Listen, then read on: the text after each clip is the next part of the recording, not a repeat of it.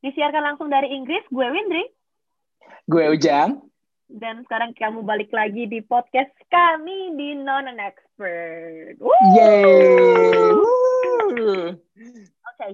first of all kita mau ngucapin Happy New Year. Karena nggak berasa kita udah melewati tahun 2020 dan kita masuk ke tahun 2021. Wow! Yeay! Meskipun 2020 tuh serasa kayak sekejap mata banget gak sih, Queen? Apalagi dengan pandemi COVID-19 itu benar-benar kayak tahun yang berat nggak sih sebenarnya buat semua orang, nggak cuma kita sebagai student. Semua orang. Yep. Tapi kayak bahkan kita sebagai student pun kita ngelihat ada perubahan yang sangat berbeda dari sistem pelajaran, terus kayak mm -hmm. penelitian dan sebagainya. Aduh, ya ampun, belajar dari Zoom tuh nggak enak banget nggak sih, Jang? Gak enak banget banget sih. Sebenarnya ya bagus sih kita nggak bisa nggak harus ke mana-mana nggak harus kayak siap-siap pakai baju rapi-rapi tapi tetap aja sih kayak rasanya beda sama interaksi langsung dengan orang face to face gitu. Hmm, by the way, anyway, Busway, wow. Nah, kita baru aja ngelewatin satu masa-masa holiday yaitu Christmas dan New Year. Nah, gue hmm. pribadi kan sekarang gue di Brighton dan kita sekarang lagi tier 4, jadi nggak bisa ke mana-mana. Semua acara Christmas batal. sedih banget sih. Nah kalau Jang sendiri waktu ngelayain Christmas, apa sih kegiatan yang dilakukan? Sama sih, Mungkin, hmm? Sebenarnya kan kemarin tuh dibilangnya sama Boris Johnson, kita bisa ngerayain Christmas kan ya, dan tahun baru, meskipun kita masih ada pandemik saat ini. Tapi kemudian tiba-tiba kayak sehari sebelum, nggak sehari sih, beberapa hari sebelum Christmas itu tiba-tiba diberlakukan tier 4 untuk beberapa daerah, salah satunya Oxford juga. Jadi semua rencana gue tuh gagal gitu, Wen. Jadi tiba-tiba gue yang mau tinggal di rumah teman, yang hmm. tadinya mau berangkat tanggal 23, jadi semuanya tuh harus packing 18. Jadi malam-malam sebelum jam 12 itu langsung teman gue tuh jemput dan cabut ke rumahnya dia. Jadi bener-bener hektik banget dan gak sesuai dengan ekspektasi banget sih. Yang nyesek lagi di gue sebenarnya kayak gini, kalau gue sih sebenarnya tanggal 19 rencananya jadi tanggal 19 itu kan ada pemberitahuan kalau misalnya tanggal 20 itu lock, uh, London lockdown. Nah, gue mm. itu pas banget tiketnya tanggal 20. Oh my god. Nyesek banget sumpah. Jadi akhirnya jadi akhirnya ya udahlah gitu. Ya udahlah kita kayak aja lah ya gitu. Banget. Banyak banget orang-orang yang kayak ngerubah rencananya tuh tiba-tiba gitu loh. Ada kayak temen gue juga udah beli Turki gitu. Jadi makanan ya Turki, ayam kalkun yang gede dan harus diambil di salah satu tempat karena di tempat yang dia mau ambil itu udah tier 4, jadi dia nggak bisa ambil Turki itu. Terus ada teman gue yang yeah. di sana, jadi teman gue yang ambil. Tapi ya itulah semua rencana jadi berubah gara-gara pandemik. Nah, jadi buat teman-teman mungkin yang penasaran kira-kira gimana sih keadaan UK, ya kira-kira sesedih itulah keadaannya. Sesedih itulah keadaan Betul. kita sekarang. Nah, anyway, ada berita terbaru apa nih dari nah, Ujang yang lagi meskipun, di, di Oxford? Meskipun memang berita tentang pandemi itu selalu menghiasi berita-berita layar berita kita ya di HP hmm. maupun di laptop, tapi juga banyak banget sebenarnya Win kemajuan-kemajuan yang kita alami. Salah satunya itu adalah salah satunya itu adalah electric car. Ternyata sekarang itu orang-orang di berbagai negara ya sudah mulai menyadari pentingnya untuk uh, apa namanya ya awareness terhadap climate change kita. Jadi Betul. banyak banget orang-orang yang sekarang udah mulai berpikir gimana caranya kita menggunakan sustainable energy. Salah satunya itu adalah menggantikan mobil biasa dengan menggunakan electric car. Nah, salah satu tokoh atau orang yang sangat berperan penting dalam electric car ini adalah jeng jeng jeng jeng Bapak Elon Musk yang oh. ada hubungannya juga nih. Bener banget. Sekarang ini Tesla, ini uh, mobil hmm. miliknya Elon Musk itu um, kalau misalnya teman-teman main saham itu udah ada di posisi tertinggi banget. Jadi kalau kalian investasi di Tesla itu udah bakalan tajir banget sih sekarang. Nah, betul banget. Yang Kebet mm -mm. kebetulan juga gue gue tuh ngelihat ada salah satu artikel kalau mm -hmm. misalnya memang sustainable trend gitu emang lagi hits banget kayak contohnya mereka lebih milih barang-barang go green termasuk mm -hmm. mobil gitu. Jadi wow hebat banget. Termasuk mobil. Nah, yang berhubungan banget dengan mobil listrik ini adalah baterai, Win.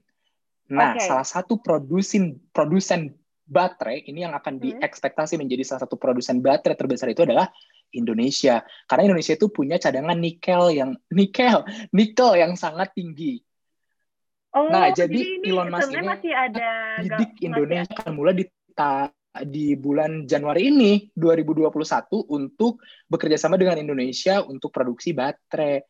buat Tesla. Nah, selain itu juga eh, Elon Musk ini akan bekerja sama dengan uh, utamanya SpaceX milik uh, Elon Musk ini akan bekerja sama di Indonesia untuk menjadikan Indonesia itu sebagai rocket launch site-nya. Jadi nanti penerbangan SpaceX ini akan dilakukan di Indonesia, Win.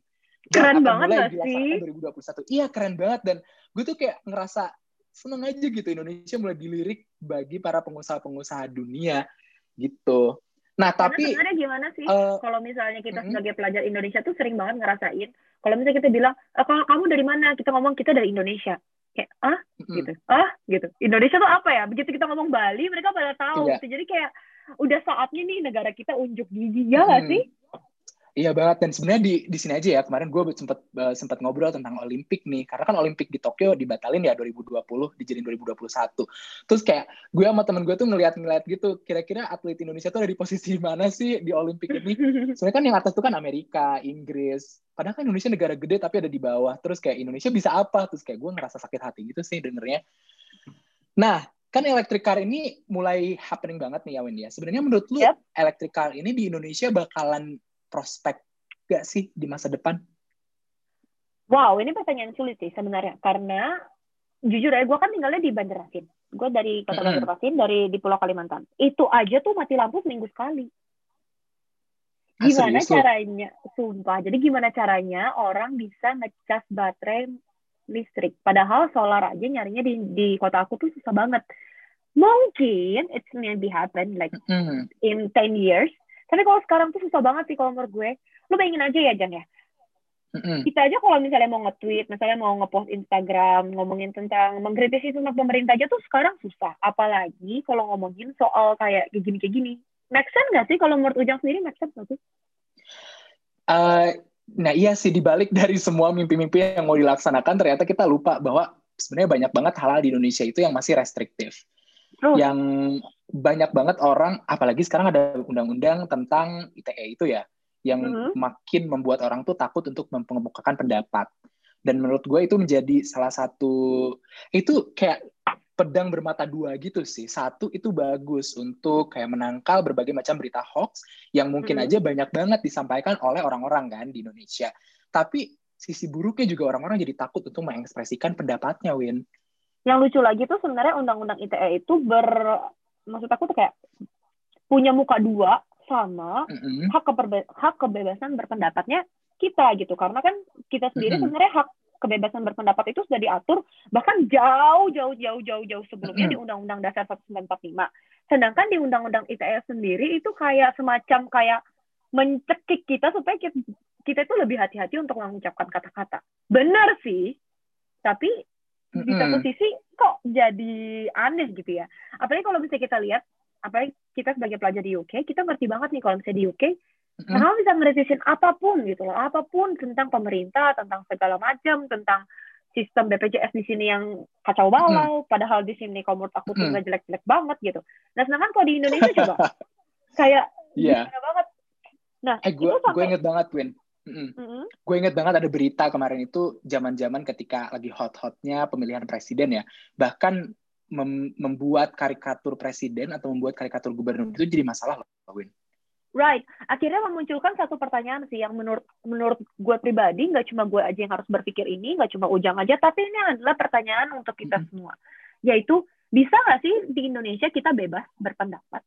Bisa nggak sih kita punya hak berbicara? Bisa nggak sih kita bisa mengkritisi pemerintah secara gamblang seperti yang dilakukan oleh negara-negara demokrasi? Nah, dalam 15 menit atau 20 menit ke depan kita bakalan ngomongin ini guys. Nah, jadi kalau jadi kalau menurut kalian apakah bisa atau enggak? Bisa mungkin di uh, kalau misalnya kalian punya pendapat lain bisa langsung ditulis aja di komen atau di Instagramnya uh, Radio PPI UK. Atau kalau misalnya kalian punya pendapat-pendapat yang cukup berbeda dari pendapat gue dan juga pendapat Ujang bisa kok langsung DM pribadi mm. mungkin kita kita itu benar-benar open minded jadi silahkan aja mengkritisi karena kita suka banget berdiskusi betul nggak sih Jang? Betul banget because we're not an expert but we want to be an expert. true true true true true. Oke okay, kita ngomongin dulu tentang satu satu poin pertanyaannya. Nah mm. kenapa sih kita, kalau menurut gue kalau kita ngomongin mm -hmm. tentang hak ke, hak kebebasan pendapat pertanyaan pertama kenapa sih kita nggak bisa bebas di Indonesia? Pasti kan kita harus nanya kenapa, why. Nah, yeah. kalau menurut Ujang sendiri kenapa? Sebenarnya menurut gue ini ada campuran sih, Win. Dan uh, kalau kita lihat dari sejarah Indonesia ini uh, sebenarnya berubah-ubah kan ya. Dan Indonesia mulai da, mulai mulai berdemokrasi itu kan setelah runtuhnya Soeharto ya di tahun 1998. Jadi mulai saat itu ada reformasi, kemudian demokrasi udah mulai berkembang karena banyak banget uh, kebebasan kita yang direpres ketika zaman Soeharto. Nah, banyak banget kebebasan kita juga yang lebih tinggi sebenarnya sebelum zamannya Soeharto. Jadi ini menurut menurut gue tuh uh, kebebasan di Indonesia itu mix banget karena kita negara negara kita juga belum terlalu tua juga kan ya. Tapi salah satu hal yang menurut gue itu uh, menjadi keterbatasan kenapa kita ini tidak bisa bebas banget di Indonesia itu karena tradisi kita sih uh, yang menjadi uh, tradisi kita itu yang orang-orang selalu bilang eh lah misalnya misalnya gini Win kayak gue pengen pakai bikini bukan gue sih misalnya cewek gitu ya pengen pakai hmm. bikini hmm. misalnya gue uh, gue gue mau pakai uh, bikini misalnya gitu. Windri gitu karena gue nggak pakai bikini ya bebas gitu lo pakai bikini di jalan tapi kan orang-orang pasti bilang ini kan budaya timur lu nggak bisa kayak gitu gitu dan hmm. selalu ada iming-iming budaya timur atau misalnya dengan agama gitu Win kayak misalnya uh, haram kamu kayak, haram gitu. Oh, oh kayak gitu kayak lu nggak bisa kayak gini lu nggak bisa kayak gitu. LGBT misalnya kayak lu nggak bisa pegangan tangan cowok sama cowok karena itu bukan budaya kita gitu. Menurut gue sih masih ada uh, apa namanya ya misunderstanding dari orang-orang yang mix banget antara agama dan budaya ketimuran yang orang-orang uh, pegang teguh gitu Win. Jadi uh, itu rata-rata pemikiran yang teman-teman sebenarnya ada sih. Jadi kayak kenapa sih kita nggak bisa bebas berpendapat? Kenapa sih hak-hak kita itu di cut gitu kan? Pertama hmm. orang pasti mikirnya ah karena budaya dan agama dan bla bla bla bla bla bla bla bla bla. Hmm. Tapi sebenarnya kalau misalnya kita ingat-ingat apa sih yang menciptakan budaya itu? Budaya itu kan sebenarnya diciptakan oleh kita sendiri manusia yang memberikan makna hmm. terhadap ketentuan-ketentuan tertentu kan. Jadi kalau menurut gue sih si pribadi lucu. Kalau misalnya mereka bilang, ah uh, ini bukan bukan bukan bukan bagian kamu, ah bukan budaya kamu. Padahal sebenarnya kita sendiri yang menciptakan budaya itu. Jadi aneh nggak sih? Jadi kayak dua hal yang kontradiksi gitu loh. Menurut lu bisa berubah nggak sih? Kayak kita kan ada undang-undang ya. Hmm. Menurut lu bisa berubah nggak sih suatu saat kayak Indonesia itu akan seperti Inggris yang sangat bebas sebebas-bebasnya gitu? Atau menurut lu nah, nggak akan kejadian sama sekali? Nah, tapi kalau menurut gue kita harus mikir dulu, apa sih sebenarnya arti kata bebas? Ya nggak sih? Kalau kita ngomong, oke, okay, kenapa kita kenapa kita bebas gitu? Kenapa kenapa kita nggak bisa bebas? Oke, okay, mungkin karena budaya dan sebagainya. Tapi kalau menurut gue pribadi, uh, kita harus ngerti dulu nih apa kata bebas bebas berpendapat itu dalam dalam konteks orang Indonesia itu gimana? Karena orang Indonesia tuh mikirnya bebas bebas berpendapat tuh benar-benar bebas sebebas bebasnya, padahal kan sebenarnya kayak contohnya bebas berpakaian bukan berarti kamu bisa telanjang ke kantor kan gitu. Nah tapi kalau menurut aku pribadi okay. karena orang Indonesia itu salah mengerti apa sih namanya bebas pendapat gitu. Walaupun misalnya hmm. kita sudah sudah diomongin tuh oh kita harus bebas bertanggung jawab. Ya, tapi orang Indo ngerti lah ya gitu. Hmm. kalau diomongin sekali kan kadang suka batu suka bebel gitu Nah, jadi kalau menurut aku sendiri sebenarnya kata bebas bebas itu adalah kita bebas berpendapat tapi berpendapat yang baik dan benar dengan cara-cara mm -hmm. yang tidak menyakiti hati orang lain gitu. Nah, masalahnya orang-orang kita kan banyak kan kan dari kelas sosial menengah ke bawah, pendidikan juga menengah ke bawah. Jadi susah kalau misalnya kita mau mengedukasi kalau misalnya kamu boleh bebas berpendapat cuma bertanggung jawab ya dengan kata-katanya. Mm. Jadi kayak susah banget gitu loh kalau menurut gue.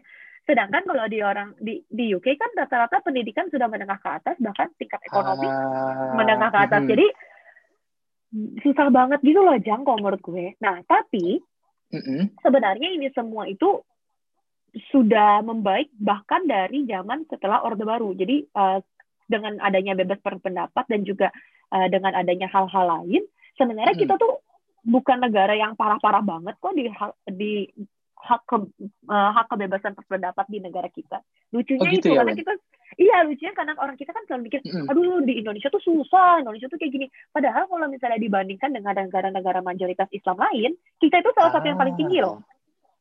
Bener juga sih ya, kayak sebenarnya misalnya di Brunei Darussalam gitu ya, eh, homoseksuality itu sampai dihukum sampai meninggal ya. Sedangkan di hmm. Indonesia hmm. itu masih boleh, tapi pernikahannya aja yang nggak boleh gitu ya.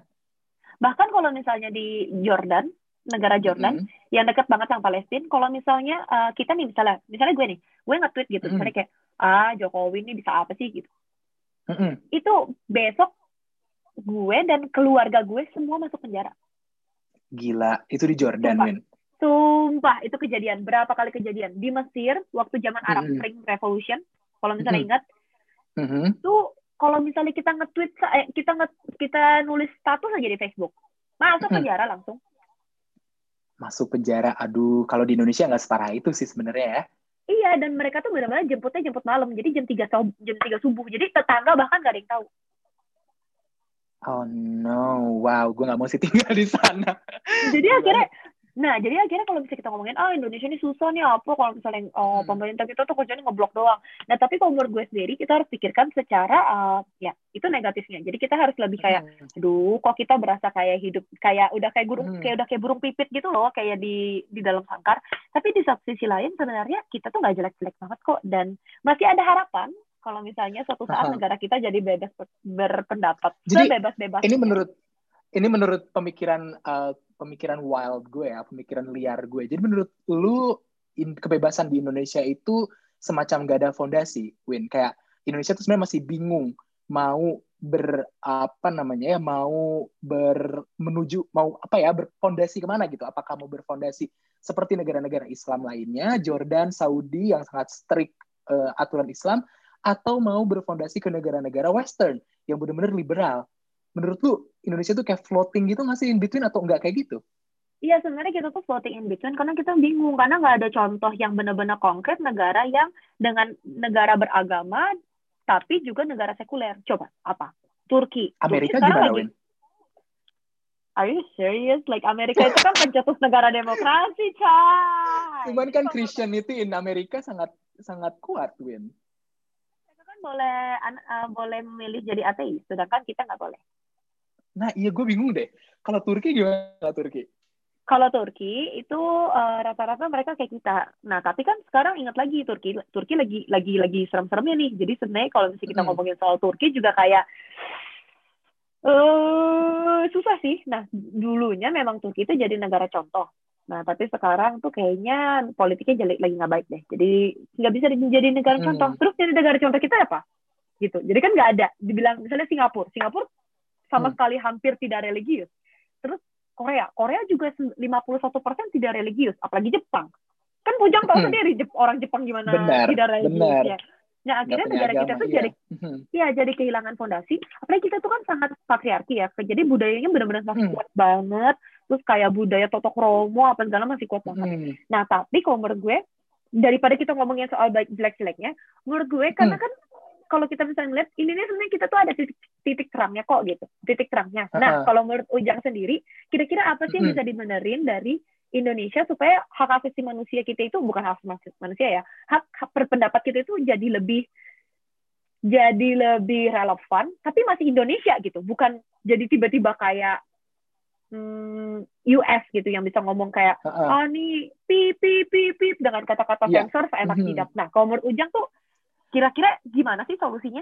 Aduh agak agak sulit nih Win pertanyaannya. Menurut gue sih kalau gue tuh karena gue sangat nyaman sekali sih dengan budaya Western ya, yang sangat liberal. Kayak lu ya sebebas-bebasnya aja lah sesuai yep. sesuai apa yang lu suka gitu. Tapi menurut yep. gue juga kalau kita terapkan di Indonesia agak sulit juga karena tadi menurut gue yang lu yang lu uh, katakan tadi menurut gue itu sangat valid ya tentang pendidikan uh, di Indonesia yang kebanyakan masih kelasnya menengah ke bawah. Jadi jadi hmm. orang-orang mungkin belum bisa mencerna uh, apa ya kebebasan seperti kebebasan di Western yang memang budayanya di sini eh, pendidikan di sini sudah menengah ke atas.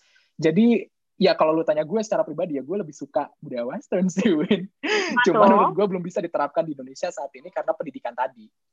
Hmm. Nah jadi uh, lagi-lagi kalau dari Ujang adalah kuncinya pendidikan, pendidikan, dan pendidikan. Nah, kalau menurut gue sendiri, benar. Hmm. Karena uh, pendidikan itu kan udah kayak dibilang window of the world ya. Jadi kalau misalnya ketika kita itu punya hmm. pendidikan yang baik, itu berarti kita akan kita akan punya tingkat intelektual satu tingkat lebih tinggi. Nah, tapi kadang teman-teman hmm. kita itu di Indonesia mikirnya kayak gini, udah ngapain kamu sekolah tinggi-tinggi, toh kamu nanti nikah juga. Hmm. Ngapain kamu ngapain kamu mesti kejar karir tinggi-tinggi, toh kamu nanti juga jadi hmm. ibu gitu. Nah, jadi kalau menurut gue pribadi sebenarnya dari dari sisi pendidikan yes itu benar. Tapi hmm. dari sisi lain hmm. adalah ketika teman-teman kita apalagi khususnya perempuan dan wanita yang sudah hmm. punya anak yang tidak bisa sekolah lagi yang nggak bisa mm-hmm. misalnya menempuh pendidikan S2, S3 dan sebagainya, sistem pendidikan itu juga harus jalan sih. Nah, masalahnya kita kan mikirnya cuma education sama dengan schooling. Ya sekolah aja gitu.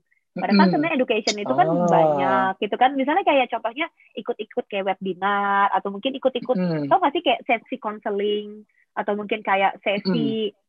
Terus kan sekarang banyak banget tuh eh, channel-channel YouTube yang sangat mendidik. Nah, masalahnya mm. di orang kita itu tidak ada keinginan eagerness to learn-nya itu nggak ada mm. gitu. Nah, jadi kalau menurut gue, ketika kita ingin men, me, membuat teman-teman kita ini bisa berpendapat secara bebas, kita edukasi dulu supaya mereka ngerti nih gimana caranya ed, mengucapkan dan berpendapat hmm. yang baik di media sosial. Itu sih kalau menurut gue. Eh, teknologi itu Win bisa sih sebenarnya teknologi ini bisa menjadi sarana untuk menyampaikan atau edukasi tadi. Jadi kayak misalnya gini loh Win, kalau zaman dulu kan penyampaian informasi sangat sulit ya dari uh, dari orang dari luar negeri ke Indonesia. Sekarang sedangkan hmm. sekarang itu kita bebas meng, apa namanya mengakses berbagai macam informasi dari berbagai negara. Nah, karena sekarang teknologi semakin tinggi, orang-orang sekarang juga udah punya gadget dan segala macam, jadi mereka juga bisa mengakses informasi dengan sebebas-bebasnya. Akhirnya juga masyarakat sendiri akan memilih kayak misalnya gini, oh budaya di budaya di Western misalnya, uh, mereka misalnya jadi ateis itu sebenarnya nggak apa-apa. Nah orang-orang kayak mulai tercerahkan nih. Sebenarnya gue nggak beragama juga nggak apa-apa. Lihat nih di di negara barat juga orang-orang nggak beragama tetap pada bisa hidup tetap pada baik nggak saling membunuh gitu. Karena melihat dari uh, berita informasi. Nah menurut tuh ini informasi sekarang atau teknologi informasi yang tinggi ini bisa mengubah mindset Indonesia uh, suatu saat. Jadi nanti kiblatnya juga akan berubah nantinya Betul, betul. Misalnya kalau misalnya kita lihat ya teman-teman kita yang generasi, nggak tahu nih generasi yang paling mm -hmm. baru tuh yang umur belas-belasan. Mm -hmm. Kalau misalnya mm -hmm. kita ngomongin misalnya kayak uh, kalau menurut kak, misalnya kayak kita ngomongin, itu mindset mereka tuh udah sangat western. Exactly. Padahal dibilang kita, padahal kita berdua yang kata orang udah sekolah di luar negeri, mungkin kita kalah mm. western sama mereka. Sama mereka, iya. Nah itu yang yang yang gue sebut tadi kayak kayaknya teknologi informasi bakalan mengubah mindset orang-orang dan mungkin juga aturan di Indonesia atau norm yang ada di Indonesia akan berubah juga suatu saat. Yes, yes, yes, that's true. That's absolutely true. Tapi kalau misalnya kita ingat lagi, Apakah itu memakan waktu yang sebentar? Tidak, pastinya tidak. Jadi kan itu akan memakan waktu yang banyak, khususnya kepada generasi-generasi orang tua kita. Mungkin mereka harus punah terlebih dahulu, baru kita bisa merasakan kebebasan berpendapat. Lagian kalau menurut gue ya penggunaan media itu bumerang banget sih. Ingat gak sih dulu yang um, ada orang ngerakit bom waktu yang kejadian yang bom Surabaya? Ingat gak sih? Bom Surabaya, iya. Salah bom hmm. Bali ya? Iya, nah itu kan dia kan benar-benar cuma belajar ngerakit bom itu dari Telegram. Serem banget gak sih? Ah, iya, iya, iya, iya. Dan akhirnya dia ngebom kayak... Jadi bumerang juga ya? Hmm, jadi kalau menurut gue pribadi, sebenarnya kembali lagi ke kata Ujang tadi, edukasi itu nomor satu. Nah, tapi masalahnya apakah...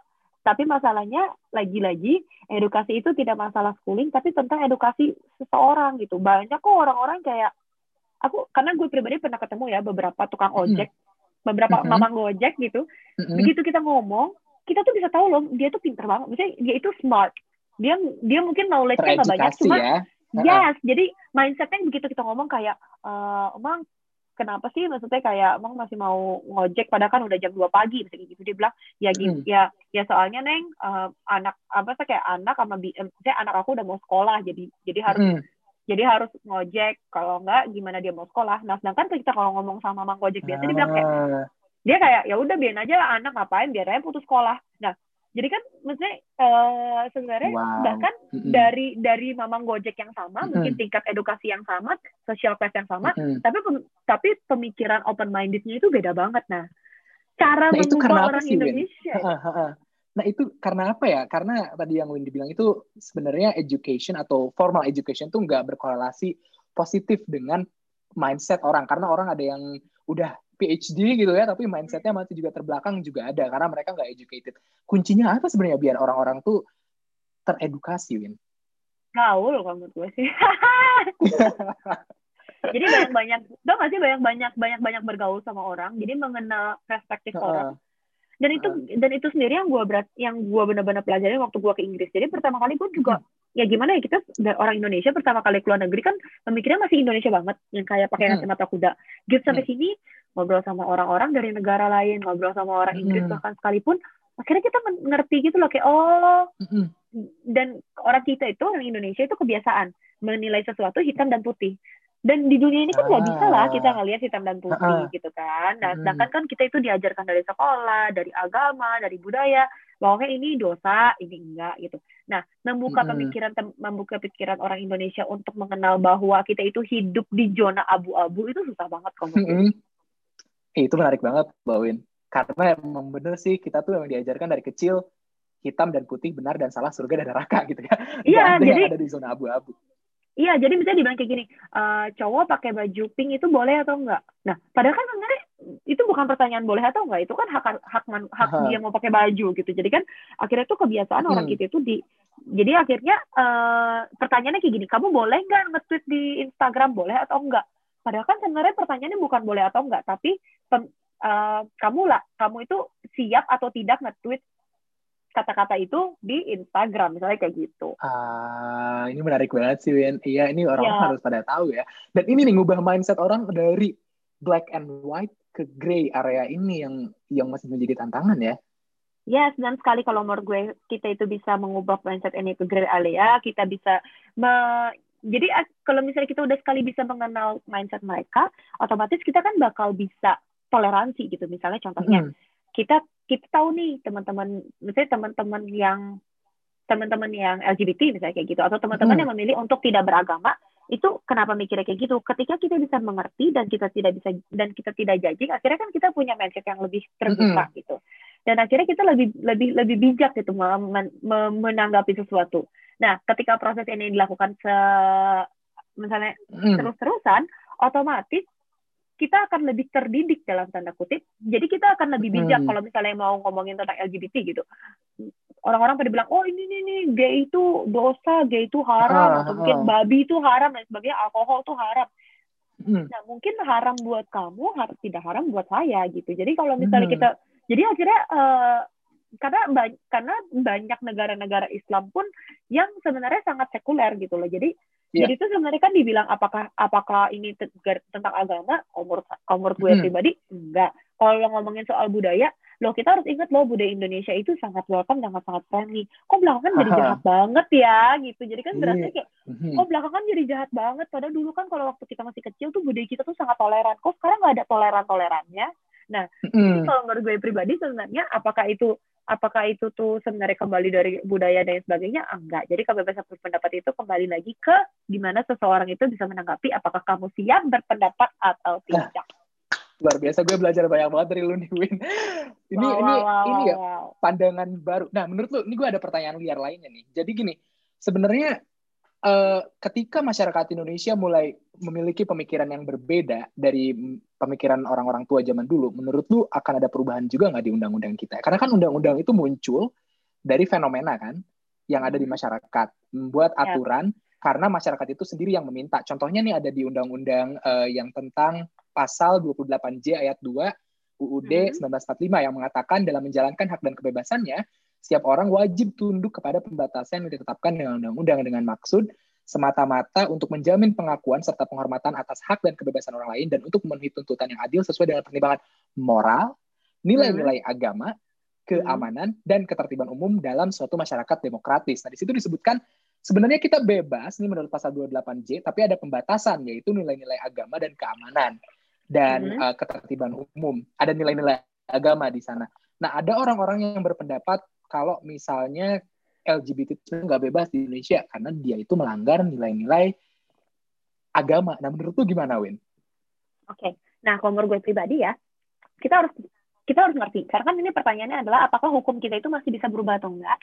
Karena karena kalau menurut uh, Jun yang gue baca adalah sebenarnya hukum itu bisa eksis, tapi hukum itu tidak akan mengubah tatanan sosial. Nah, contohnya misalnya kayak gini, hukum hmm. yang melegalkan pernikahan LGBT, pernikahan LGBT dan misalnya contohnya uh, hak hak orang kulit orang orang berkulit berwarna di Amerika itu sebenarnya sudah ada di zaman itu sebenarnya sudah ada di zaman eh, eh, satu sembilan sembilan puluhan tapi sampai sekarang mm -hmm. kita masih bisa lihat itu ada campaign Black Lives Matter ada campaign mm -hmm. macam-macam kayak Asian Lives Matter bla bla bla bla Kenapa? Padahal kan logikanya, lah itu kan udah 20 tahun terusnya ada. Tapi kok kenapa nggak berubah ya tantangan sosialnya? Nah, karena sebenarnya uh, teman-teman mesti tahu kalau misalnya dengan adanya law atau dengan adanya peraturan itu mm -hmm. tidak tidak akan maksudnya mungkin akan berkorelasi tapi sedikit tidak banyak jadi sebenarnya sosial sendiri mm -hmm. akan harus mengubah society misalnya contohnya uh, makanya tuh kalau mm -hmm. pentingnya tokoh-tokoh agama untuk merangkul masyarakat misalnya contohnya uh misalnya kiai atau mungkin imam untuk merangkul mm -hmm. karena sebenarnya mereka itu lebih powerful daripada hukum untuk mengubah sosial mm -hmm. nah tapi kalau misalnya kita ingat ke Indonesia sendiri coba deh mm -hmm Ujang ingat-ingat, sebenarnya hmm. hukum di Indonesia itu asalnya dari mana? Tahu nggak? Dari Belanda. Yes, jadi sebenarnya hukum Indonesia itu asalnya dari Belanda dan hmm. walaupun kita sudah berubah berkali-kali kali-kali kali udah udah nggak kehitung hmm. berapa kali, tapi tetap, tetap aja. aja ya. Tetap aja. Ada gitu. aturan Belanda. Oh iya jadi, juga. Jadi contohnya misalnya kayak gini. Misalnya ya, uh, Ujang nanam pohon mangga, akarnya mangga hmm. nih terus habis hmm. itu ujang potong semua terus habis itu uh, pupuknya diganti pupuk buat pohon duren hmm. berharapnya bakal keluar buah duren gara-gara pupuknya hmm. duren padahal akarnya hmm. akar pohon mangga kira-kira bisa nggak Ya nggak bisa dong, karena kan akarnya akar mangga. Oh gitu ya. Nah jadi berarti sebenarnya hukum masih bisa berubah ya? Hukum sesuai masih dengan bisa berubah. sosial yang ada. Tapi sosialnya bisa berubah atau enggak? Itu pertanyaannya. Teng teng eh. Teng teng teng. Misalnya contohnya kayak gini. Oke, kita kita kita kita bikin yang gampang aja. Misalnya uh, hukum KDRT, hukum hukum perlindungan hak dan uh, hukum perlindungan wanita dan anak mm. itu sudah ada jauh-jauh jauh-jauh dari, dari tahun 2000 awal bahkan udah ada dari zaman ya? Presiden Mega. Udah ada. Mm.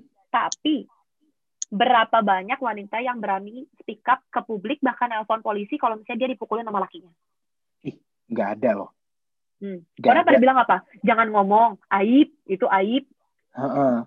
dan, padahal sebenarnya hukumnya udah ada dan orang itu nggak mau nggak mau berper, wanita ya utamanya ya perempuan tuh nggak mau mengungkapkan ketika mereka di nodai atau misalnya di, apa ya di di nodai begitu ya karena takut kayak ini si ceweknya nih yang masalah gitu ya Hmm, karena dia bilang ah kan, kamu pakai baju sih kependekan atau ini nih ceweknya nih uh, ngejilat nih apalah lah gitu pokoknya ceweknya nih hmm.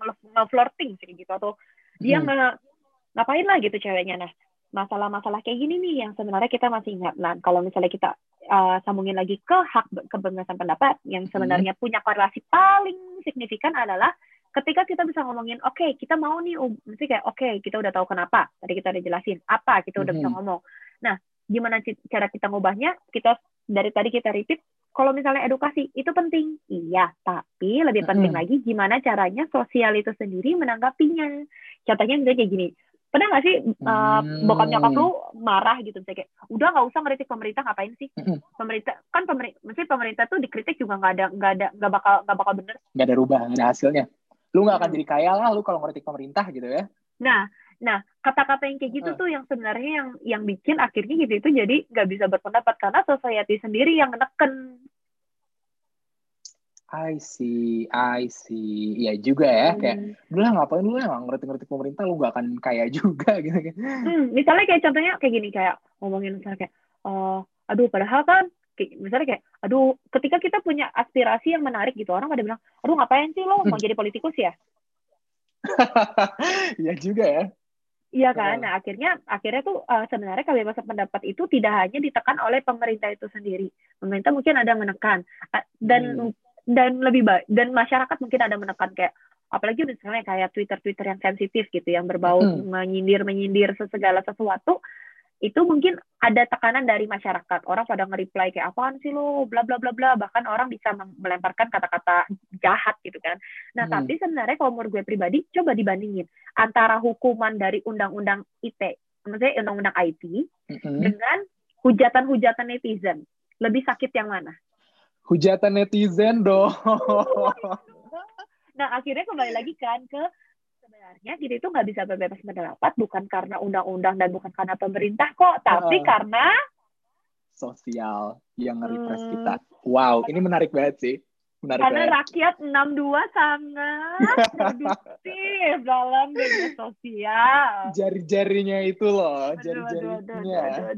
Nggak bisa nggak bisa sensitif dikit aja ya udah udah kayak uh, udah banyak serbuan masyarakat kan gue tuh sebenarnya waktu awal-awal ke sini ke UK uh, ketika gue ngepost di Instagram gitu ya tentang apa ya namanya ya budaya-budaya di Inggris yang begitu wild dan bebas awalnya gue dapat banget banyak banget komen kayak ini apa sih? Ini gak sesuai dengan budaya kita lo ikut-ikutan ya hati-hati lo ini kan gini gini gini. Terus kayak sekarang udah dua tahun tinggal di sini kayak gue udah bodo amat gitu. this is me Hmm, true, true, true. Dan yeah. pertama kali gue ke sini juga pada ngomong kayak, eh kenapa sih di sana kok uh, pada pakai pada pakainya pendek-pendek banget, pada maksudnya kayak mm. yang paling lucu lagi banyak banget teman-teman gue nanya kayak, eh di sana kok orang pada nggak pakai bra? Lah kan suka-suka mereka gitu. Jadi kayak ya udahlah gitu kenapa sih kepo banget gitu kan orang kita kan kepo banget ya. Nah akhirnya tuh jadi kayak uh, akhirnya tuh jadi gregetan sendiri. Nah tapi kalau menurut dia pribadi sih, eh uh, jadi gregetan sendiri nggak sih sama orang rakyat enam dua ya Allah nekat 62. Ah, akhirnya selesai juga. Ya.